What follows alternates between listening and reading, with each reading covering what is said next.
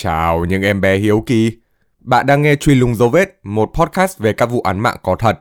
Cùng hành trình, bạn biết đấy, truy lùng dấu vết thủ phạm của các cơ quan điều tra. Tập này và tập sau sẽ nói về một, đúng hơn là hai vụ án, ly kỳ và đầy plot twist như một cuốn tiểu thuyết, mà chắc chắn nghe xong bạn sẽ phải thốt lên. Wow, hai vụ án ly kỳ và đầy plot twist như một cuốn tiểu thuyết. Nếu bạn là tôi. Lưu ý, podcast về án mạng nên sẽ chứa những chi tiết nhạy cảm. Thanh niên nào yêu tim thì nên thoát ra.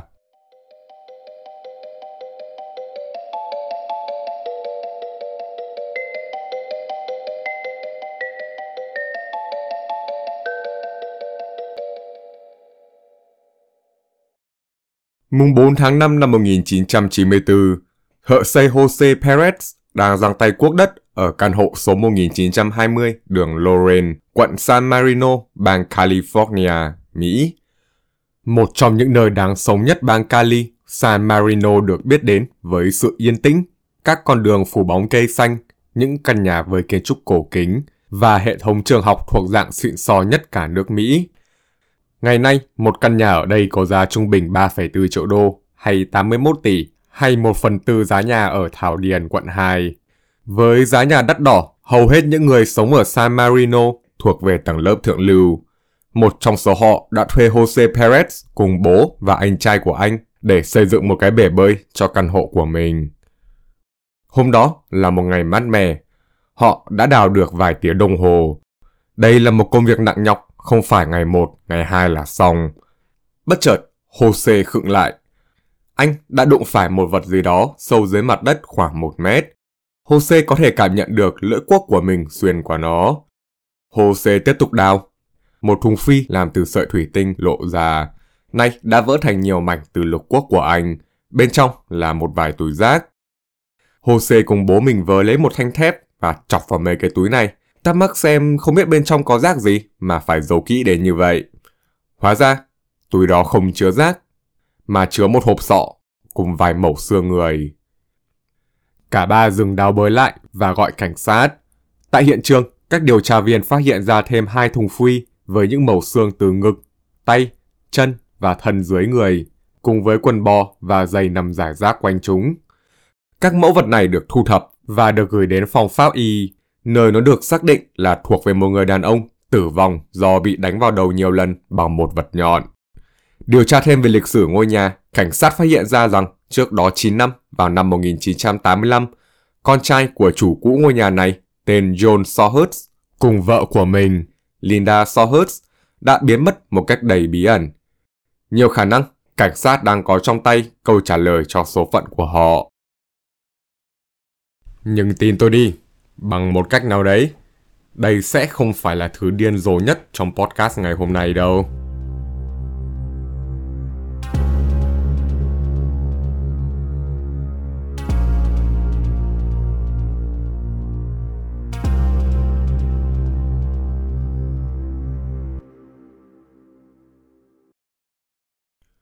14 năm sau và cách San Marino gần 5.000 km.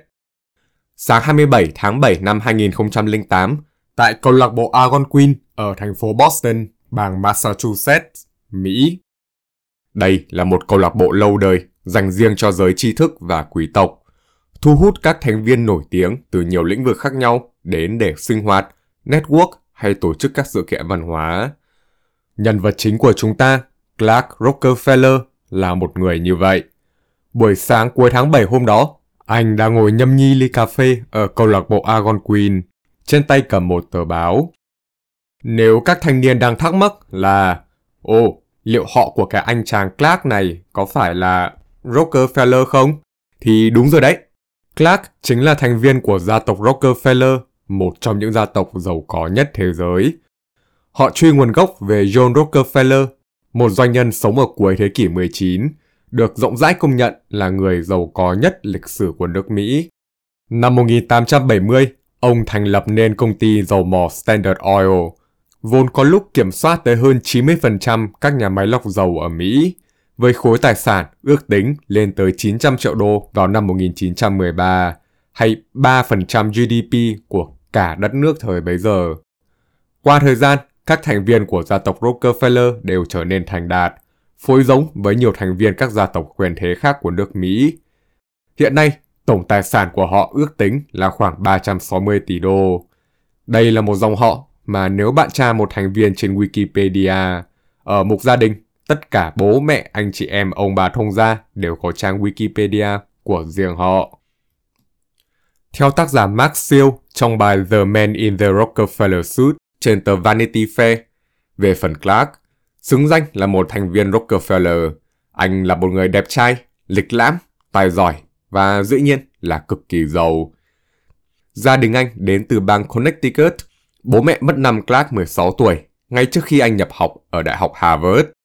Tốt nghiệp xong, Clark trải qua hàng loạt các vị trí trong các công ty ở phố Wall và hiện nay anh đang làm chủ tịch của Asterisk LLP, một công ty truyền tư vấn cho các nước phát triển về quản lý tài chính. Clark làm việc này vì đam mê. Anh không nhỡ lòng nào đòi hỏi tiền từ khách hàng của mình, vì họ chỉ là những quốc gia nghèo nàn. Mà thật ra, Clark cũng chẳng cần. Là một Rockefeller, anh vốn đã sở hữu một khối tài sản cách xù.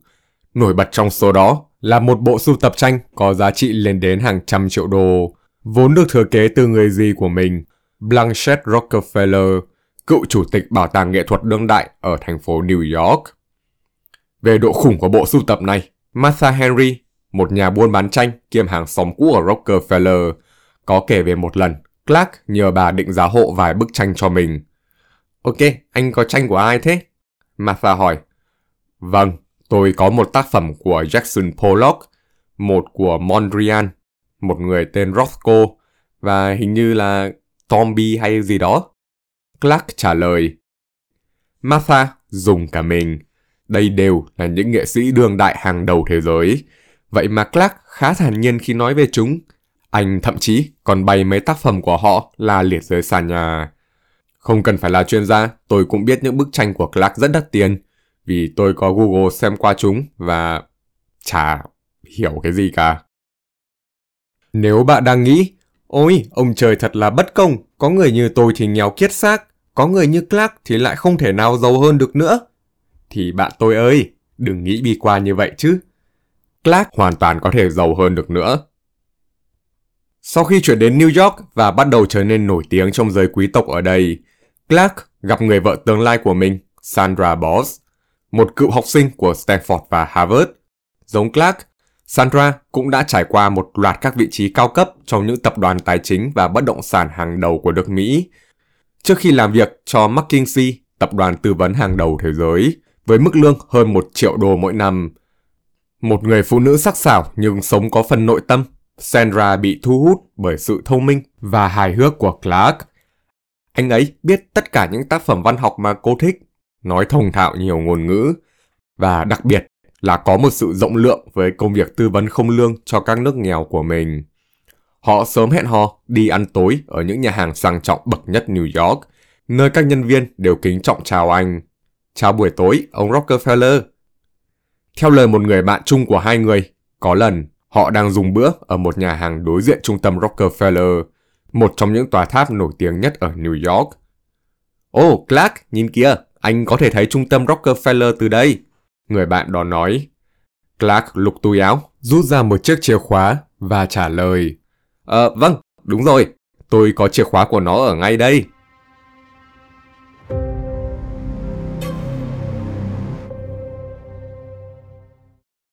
Năm 1955, Clark Rockefeller và Sandra Boss tổ chức đám cưới và dọn vào một căn hộ ở ngã tư đường 55 và 6th Avenue.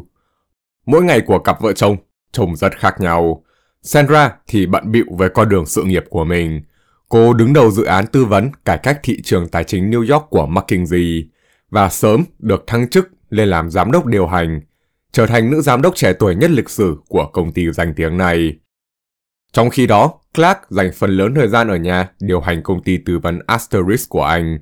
Những lúc không làm việc, Clark dắt chó đi dạo, bắt chuyện và mở rộng mối quan hệ với giới tinh hoa ở New York. Năm 1999, hai người dọn về thị trấn Cornish, bang New Hampshire, một thị trấn nhỏ nhưng giàu có, nơi nghỉ dưỡng của nhiều người tên tuổi thời bấy giờ. Thậm chí, đến cả căn nhà trị giá 750.000 đô mà họ dọn vào cũng có tên riêng, Dover Ridge, nhà cũ của thẩm phán nổi tiếng Lern Hand hay cặp vợ chồng họa sĩ Thomas và Maria Derwing. Bữa tiệc mừng nhà mới của họ có cả một thượng nghị sĩ Hoa Kỳ đến dự.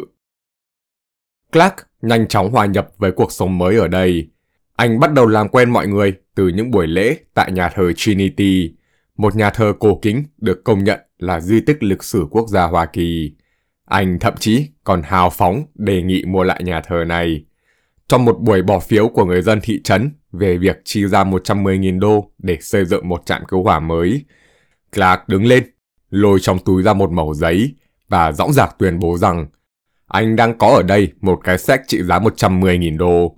Nếu thị trấn đồng ý bán cho anh nhà thờ Trinity với giá 1 đô la, anh sẽ bao toàn bộ số tiền để xây dựng trạm cảnh sát. Mọi người trong phòng há hốc mồm.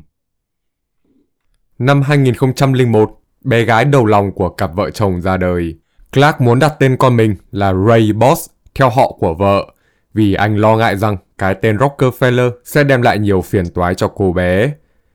Ray nhanh chóng trở thành tâm điểm trong cuộc sống của Clark, sở hữu trọn bộ trái tim và tâm trí của anh.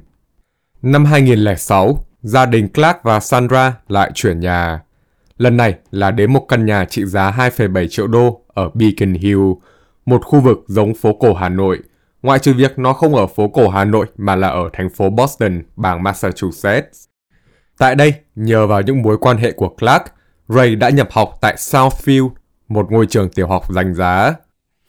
Mỗi ngày, Clark đưa con mình đi và về từ trạm xe buýt, lúc dắt tay, lúc kiệu Ray trên vai, miệng luyên thuyên về đủ thứ chuyện trên đời trước ánh mắt ngưỡng mộ của các ông bố, bà mẹ khác. Clark còn chăm chỉ đưa con mình đến thư viện. Có lẽ là vì vậy mà Ray đã biết đọc từ năm 2 tuổi, độ tuổi mà tôi mới bắt đầu biết lẫy. Và qua thời gian, Clark cũng bắt đầu những hoạt động như tình nguyện tại trạm thiên văn Clay Center, một trạm khoa học trị giá 16 triệu đô ở trường học của Ray. Clark cũng dành thời gian đọc sách cho trẻ em ở thư viện. Anh được miêu tả là có thể giải nhiều giọng vùng miền khác nhau và có một trí nhớ siêu phàm thuộc lầu lầu các bài thơ giải tập.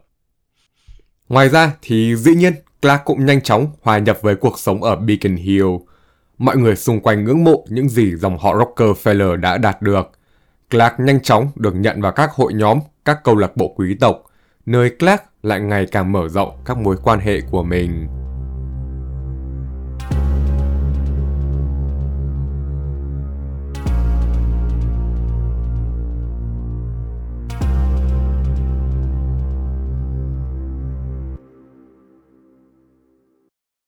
Tuy nhiên, tuy nhiên, hãy quay lại thời điểm lúc đầu khi chúng ta mới gặp Clark, khi người đàn ông tóc vàng mắt xanh này đang ngồi ở câu lạc bộ Algonquin trong chiếc áo cà sâu há miệng màu xanh và quần kaki màu nâu nhạt. Sáng ngày 27 tháng 7 năm 2008, hai năm sau khi gia đình anh chuyển về Beacon Hill. Clark đang không vui. Cuộc hôn nhân của anh đã đổ vỡ từ một năm trước đó. Trái ngược với những gì người ngoài nhìn thấy, Sandra cáo buộc Clark là một người gia trưởng, khó tính, bị ảo tưởng và hay bạo hành tâm lý và thậm chí cả thể xác với cô. Cả hai từng ly thân năm 2000 trước khi quay lại với nhau. Sau khi mang bầu năm 2001, Sandra đã quyết cố hàn gắn mối quan hệ vì đứa con của mình. Nhưng cuối cùng, cô đã không chịu được nữa. Giọt nước làm tràn ly là sau một buổi họp phụ huynh, Ray bị nhắc nhở về thái độ trong lớp. Nhưng Clark đã từ chối nghe bất kỳ lời khuyên nào từ các thầy cô.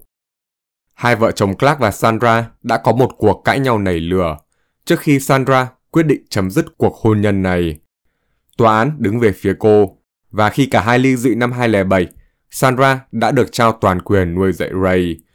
Cô sau đó chuyển địa điểm làm việc đến văn phòng McKinsey ở London, Anh.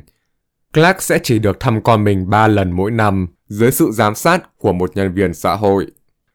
Ngày 27 tháng 7 hôm đó là một lần thăm con như vậy. Clark bồn chồn, với một người cha yêu thương con hết lòng như anh, đây quả là một sự tra tấn. Tuy nhiên, Clark đã có một kế hoạch. Anh đặt ly cà phê xuống và đứng dậy. Đã đến lúc thực hiện nó. Clark rời câu lạc bộ Algonquin, đi gặp chuyên viên xã hội được chỉ định cho lần thăm con ngày hôm nay. Cả hai người cùng di chuyển đến khách sạn Four Seasons, một khách sạn 5 sao trên đường Boyston, trung tâm Boston, nơi vợ cũ của anh, Sandra, đang ở cùng với Ray. Khi nhìn thấy đứa con gái bé bỏng của mình, Clark đã không kìm được cảm xúc. Hai cha con ôm chầm lấy nhau. Lần cuối họ nhìn thấy nhau đã là 7 tháng trước. Sau đó, Clark, Ray cùng nhân viên xã hội kia đi ngược hướng về lại câu lạc bộ Algonquin trước khi di chuyển đến một khu vui chơi cho trẻ em. Clark lại kiệu Ray trên vai, hai cha con lại liên thuyên như ngày nào. Chào buổi sáng, ông Rockefeller, một vài người qua đường nói với anh. Đừng quên rằng Clark đã từng sống ở Boston trong vài năm, và chắc hẳn mọi người quanh đây vẫn nhận ra ông bố giàu có nổi tiếng hay kiệu con trên vai ngày nào. Khi họ tiến gần đến Marlborough, một con đường dợp bóng cây, Clark quay sang một tòa nhà đang tu sửa gần đó, chỉ tay và bảo nhân viên xã hội kia. Ôi cái gì kìa? Anh ta hướng mắt theo. Bất chợt, Clark đẩy ngã người này. Anh nhấc Ray ra khỏi vai, vất cô bé vào một chiếc limousine đang đậu ở ngay cạnh đó và nhảy vào trong theo. Đi nhanh, đi nhanh! Anh hét lên và tài xế đạp ga. Nhân viên xã hội tận tụy kia đã kịp đứng dậy và nắm lấy cánh cửa. Người này đã bị chiếc xe kéo đi trong vài mét trước khi đành phải buông tay, ngã sóng xoài lên vỉa hè. Và như vậy, Clark Rockefeller, thành viên của gia tộc Rockefeller danh tiếng, đã bắt cóc đứa con gái của chính mình. Nhưng một lần nữa, tin tôi đi, đây vẫn chưa phải là chi tiết bất ngờ nhất trong podcast ngày hôm nay đâu.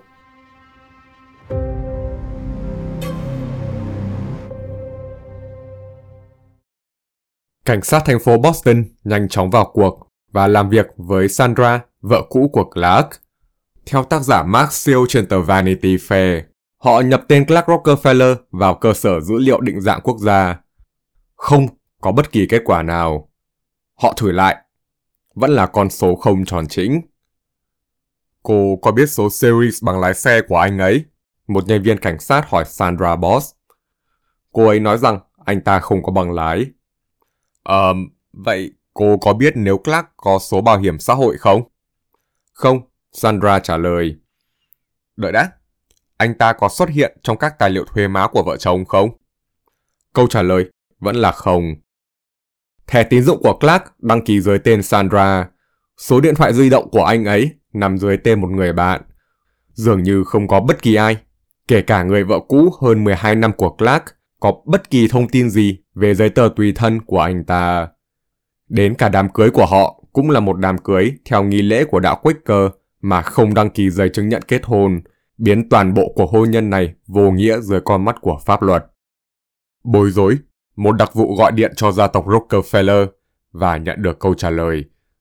Dưới bất kỳ hoàn cảnh nào, gia tộc này hoàn toàn không có ai tên là Clark Rockefeller.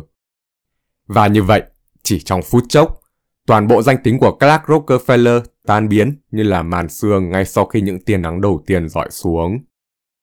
Cảnh sát nhận ra họ đang đối mặt với một kẻ giả mạo, người đã lừa mọi người quanh hắn suốt gần 15 năm nay về danh tính thật của mình.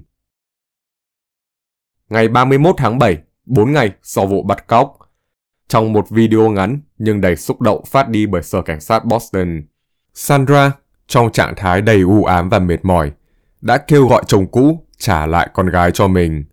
Cô nói, mở ngoặc, dù nhiều thứ đã thay đổi, anh vẫn sẽ mãi là cha và tôi vẫn sẽ mãi là mẹ của Ray. Chúng ta đều yêu con gái mình sâu sắc và chỉ có lợi ích của cô bé ở trong tim. Chắc chắn phải có một cách tốt hơn để giải quyết sự khác biệt giữa hai chúng ta mà không phải là như thế này. Ray, con yêu. Mẹ yêu và nhớ con rất nhiều. Hãy nhớ rằng con luôn là nàng công chúa bé bỏng của mẹ. Đóng ngoặc. Đoạn video này được phát đi chỉ vài giờ sau khi văn phòng công tố viên Hoa Kỳ đưa ra lệnh bắt giữ liên bang đối với Clark Rockefeller. Vẫn là Clark Rockefeller vì chưa ai biết được danh tính thật của hắn ta. Ờ, tôi sẽ bắt đầu chuyển gọi từ anh sang hắn vì giờ Clark đã trở thành một tên tội phạm bị truy nã. Ray được miêu tả là đeo kính mắt và có thể đã bị cắt tóc ngắn đi để cải trang thành con trai. Qua điều tra ban đầu của cảnh sát, Clark và Ray đã được tài xế limousine đưa đến một bệnh viện ở Boston. Người này vốn không hề hay biết gì về động cơ của Clark và sau đó đã hợp tác với cảnh sát trong cuộc điều tra. Tại bệnh viện này, một người quen của Clark tên Alin một lần nữa vẫn không hay biết gì về động cơ thật của Clark, đã đón và lái cha con họ đến thành phố New York. Từ đây, cảnh sát mất dấu hai người. Dĩ nhiên, mọi thứ càng trở nên phức tạp hơn về quá khứ mập mờ của Clark. Một quan chức cảnh sát phát biểu với ABC News. Không ai biết người đàn ông này là ai. Anh ta là một bóng ma. Clark chắc hẳn đã lập một kế hoạch trốn chạy đầy phức tạp từ lâu. Mỗi người quen của hắn ta lại cung cấp cho cảnh sát những thông tin khác nhau về dự định hay hướng đi của hắn, khiến họ không biết đâu mà lần. May mắn thay, vào ngày thứ năm của cuộc điều tra, cảnh sát nhận được một cuộc gọi từ Julie Gocha, một nhà môi giới bất động sản ở thành phố Baltimore, bang Maryland. Cô nhìn thấy ảnh của Clark Rockefeller trên Internet và ngay lập tức nhận ra đây là một khách hàng của mình có biệt danh là Chip. Chip đã liên hệ với Julie gần một năm trước đó, nói rằng ông ta là một thuyền trưởng đang đi tìm nhà cho mình và con gái ở trong khu vực. Cuối cùng, Julie đã giúp anh mua một căn nhà trị giá 450.000 đô, trả thẳng bằng xác nằm trên đường Ploy, thành phố Baltimore, cách nơi Clark bắt cóc con gái mình khoảng 7 tiếng lái xe. Theo tác giả Mark Seal trên tờ Vanity Fair, đội FBI ở Boston nhận được tin tức lúc 1 giờ sáng. Một tiếng sau, các đặc vụ đã bí mật vây quanh căn nhà ở trên đường Ploy. Bây giờ thì lại có một vấn đề khác. Trước khi bắt Clark, họ phải tìm cách tách riêng Clark ra khỏi Ray để tránh gây nguy hiểm cho cô bé. Các điều tra viên vạch ra một kế hoạch. Họ biết rằng Clark có một chiếc thuyền đậu ở một bến cảng gần đó. Quản lý của bến cảng này, tên Jim Rasko, đã đề nghị giúp FBI lôi Clark ra khỏi nhà. Sáng sớm hôm đó, Jim gọi điện cho Clark, nói rằng chiếc thuyền của hắn đang bị chìm và rằng hắn phải đến đây ngay lập tức. Đúng như dự đoán, một Clark Rockefeller đầy lo lắng đã vội vã mở cửa ra ngoài. Oh, Clark! Một đặc vụ đang cải trang gọi. Hắn quay đầu lại. Anh đang đi đâu vậy Clark? Đặc vụ kia hỏi. Tôi á? À, tôi đang định đi mua một cái sandwich gà. Clark nói. Và đó sẽ là lời nói dối cuối cùng của Clark, vì ngay sau đó, 20 đặc vụ đã ập vào và ghim hắn ta xuống đất. Dù đã bị bắt, nhưng Clark vẫn giữ phép lịch sự.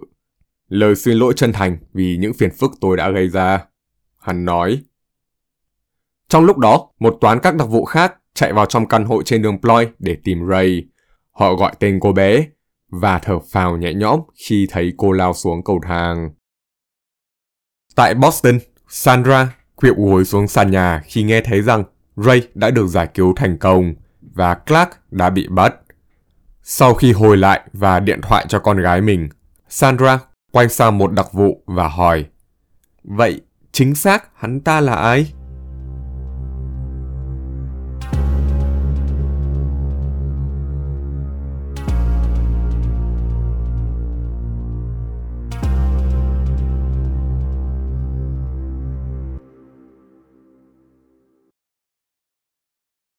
Cần ít nhất 6 cơ quan chính phủ khác nhau và 19 ngày để tìm ra được danh tính thật của Clark.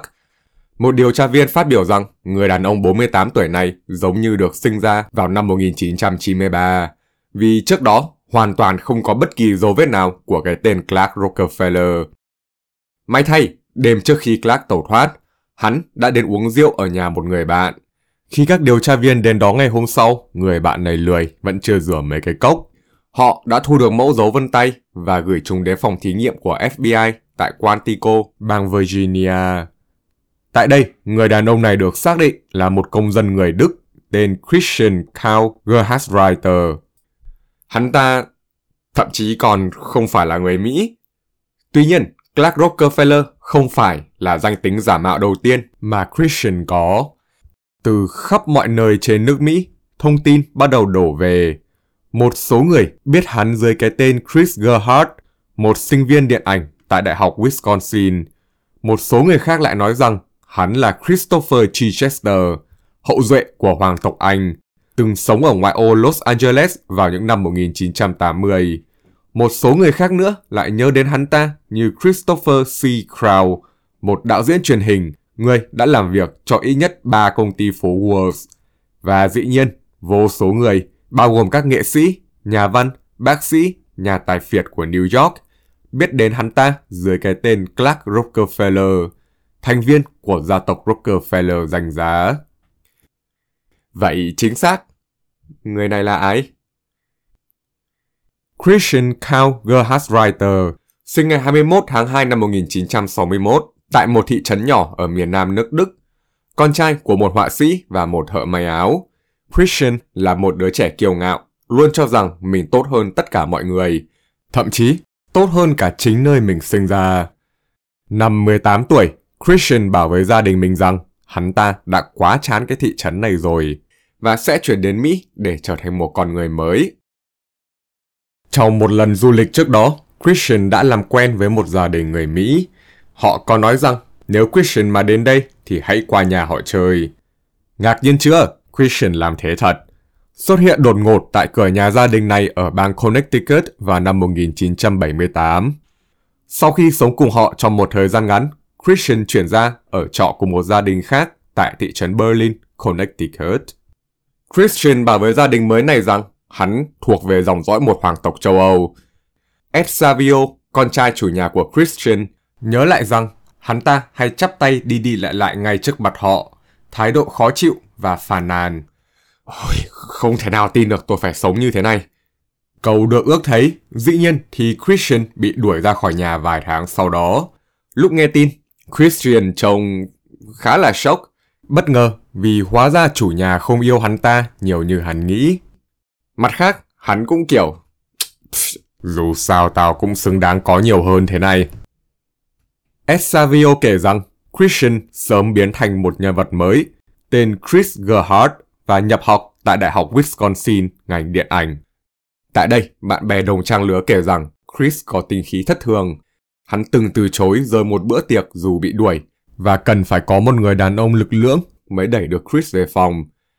Năm 1981, Chris cưới vợ, nhưng giống như rất nhiều các um, đám cưới khác mà tôi biết hiện nay ở Canada, đây chỉ là để giúp Chris có thẻ xanh và họ ly dị ngay sau đó. Chris cũng dừng lại việc học và chuyển đến quận nhà giàu San Marino, ngoài rìa Los Angeles, bang California. Boom, giờ chúng ta có nhân vật mới, Christopher Chichester, vừa là cháu của bá tước Louis Mountbatten, phó vương cuối cùng của Anh ở Ấn Độ, vừa là cháu của hiệp sĩ Francis Chichester, người nổi tiếng với việc đi vòng quanh thế giới bằng một chiếc thuyền buồm. Cái tên Christopher Chichester này chắc chắn, hoàn toàn 100%, không phải là lấy trộm từ một giáo viên từng dạy Christian khi hắn mới đến Mỹ. Dù sao thì với cái tên mới này, Christopher bắt đầu sống cuộc sống mới ở San Marino và sống một cuộc sống cháy vãi cả. Cháy. Hắn luôn mang theo mình một danh thiếp được in nổi với huy hiệu gia đình Chichester, một con cò, cánh rộng mở, cắn một con lươn trong mỏ, và khẩu hiệu tiếng Pháp Feu năng hay kiên định trong niềm tin. Trên danh thiếp có ghi Christopher Chichester, tước thứ 13, San Marino, California. Có lần, hắn còn cho mọi người xem một bài báo về hiệp sĩ Francis Chichester và chiếc thuyền buồm đi vòng quanh thế giới của ông. Trong đó có viết về việc cháu của ông đang sống quanh khu San Marino. Tôi phải thật sự nể thanh niên này bằng một cách nào đấy đã nhét được cái dòng kia vào bài báo. Chẳng mấy chốc, Christopher thành gương mặt quen thuộc ở các câu lạc bộ kinh doanh và xã hội địa phương, nơi thành viên được phục vụ bữa trưa miễn phí, và tại các thư viện, nơi hắn ta dành ra hàng tiếng đồng hồ để đọc sách. Với trang phục, cách cư xử và chất giọng hoàng tộc, hắn sớm quyến rũ các quá phụ giàu có, ngủ lại tại những ngôi nhà xa hoa và quyến rũ luôn cả giới đàn ông. Những người miêu tả rằng Christopher có thể nói về bất kỳ chủ đề gì với vốn kiến thức uyên bác. Tuy nhiên, Christopher không dừng lại ở đây. Mục tiêu cuối cùng mà hắn ngắm đến là các cô gái trẻ. Theo đúng một kịch bản, lần là làm quen với bố mẹ trước khi làm quen với con gái họ. Christopher bắt đầu mời các cô gái trẻ ở San Marino ra ngoài. Ồ, tôi vừa nói là các cô gái trẻ à? Ý tôi là tất cả các cô gái trẻ. Ồ, tôi vừa nói là trẻ à? Ý tôi là trẻ đến mức là trẻ con. So với một thành viên hoàng tộc thì Christopher ăn khá là tạt, vạ người nào là tán người đấy. Khi các thiếu nữ bắt đầu xa lánh hắn ta, Christopher chuyển mục tiêu sang các thiếu, thiếu nữ, mời những cô bé có khi chỉ mới 12 tuổi ra ngoài. Ờ, dĩ nhiên, mời là một chuyện, được chấp nhận là một chuyện khác. Tỷ lệ hẹn hò thành công của Christopher bằng đúng tỷ lệ của tôi vậy. Tuy Christopher không thành công trong việc đánh lừa giới trẻ ở San Marino lắm, hắn nhìn chung được các cư dân già hơn ở đây rất kính nể. Thậm chí còn cho hắn dẫn dắt một chương trình truyền hình trên kênh TV của địa phương. Ờ, nhắc đến phim thì Christopher cũng đã thành công trong việc la liếm trường sân khấu điện ảnh ở Đại học Nam California, một trong những trường điện ảnh khó vào nhất nước Mỹ, nằm cách San Marino có vài dặm. Dana Farah, một cựu sinh viên, nhớ lại rằng dường như Christopher biết tất cả mọi người ở đó, dù không phải là sinh viên ở đây. Hắn luôn đi vòng quanh trường, kẹp trên nách một kịch bản mượn được từ thư viện. Giống tôi hay giả vờ kẹp tập tài liệu đi vòng quanh công ty để cho sếp tưởng là mình đang bận rộn. Christopher hành xử như thể là một trợ giảng và nói rằng hắn đang học lên bằng thạc sĩ trong khoa điện ảnh và đã có một vài kịch bản thành công được truyền tay trong giới tinh hoa ở Hollywood. Theo ý kiến cá nhân thì tôi nghĩ là nên chào mẹ nó bằng diễn xuất cho Christopher luôn đi, vì sự thật khác xa với những gì hắn đang diễn. Thời gian này, Christopher đang sống trong một cái chuồng chó. Được rồi, không phải là cái chuồng chó, mà hắn đang sống trong một căn nhà nhỏ ở sân sau của một căn nhà lớn hơn trong khoảng từ năm 1982 đến năm 1985. Địa chỉ của căn nhà lớn đó.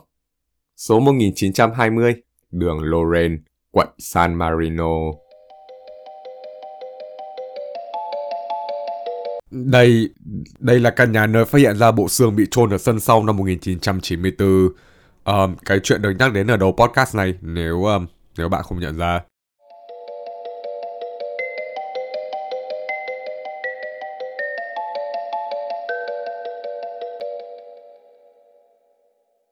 Như hồi tiểu học tôi hay được dạy. Thôi, podcast đã dài, tôi xin tạm dừng ở đây. Phần còn lại sẽ được kể tiếp vào tập sau trên kênh bạn đang nghe Truy lùng dấu vết. Sẽ ra vào khoảng đầu tuần sau. Nếu bạn thích podcast này, tôi sẽ rất trân trọng nếu bạn có thể để lại review tốt và chia sẻ nó với mọi người cùng nghe. Nếu không thì uh, cũng không sao. Tôi sẽ chỉ uh, hơi buồn tí thôi. Podcast Truy lùng dấu vết là một sản phẩm của tôi. Nghiên cứu tìm hiểu bởi tôi, biên tập kịch bản, tôi, thu âm, tôi, chỉnh âm, tôi, phát hành, dĩ nhiên cũng là tôi. Cảm ơn các thanh niên rất nhiều vì đã lắng nghe. Chúc bạn khỏe mạnh, hay ăn trong lớn và chịu khó đừng gặp phải tên giết người nào.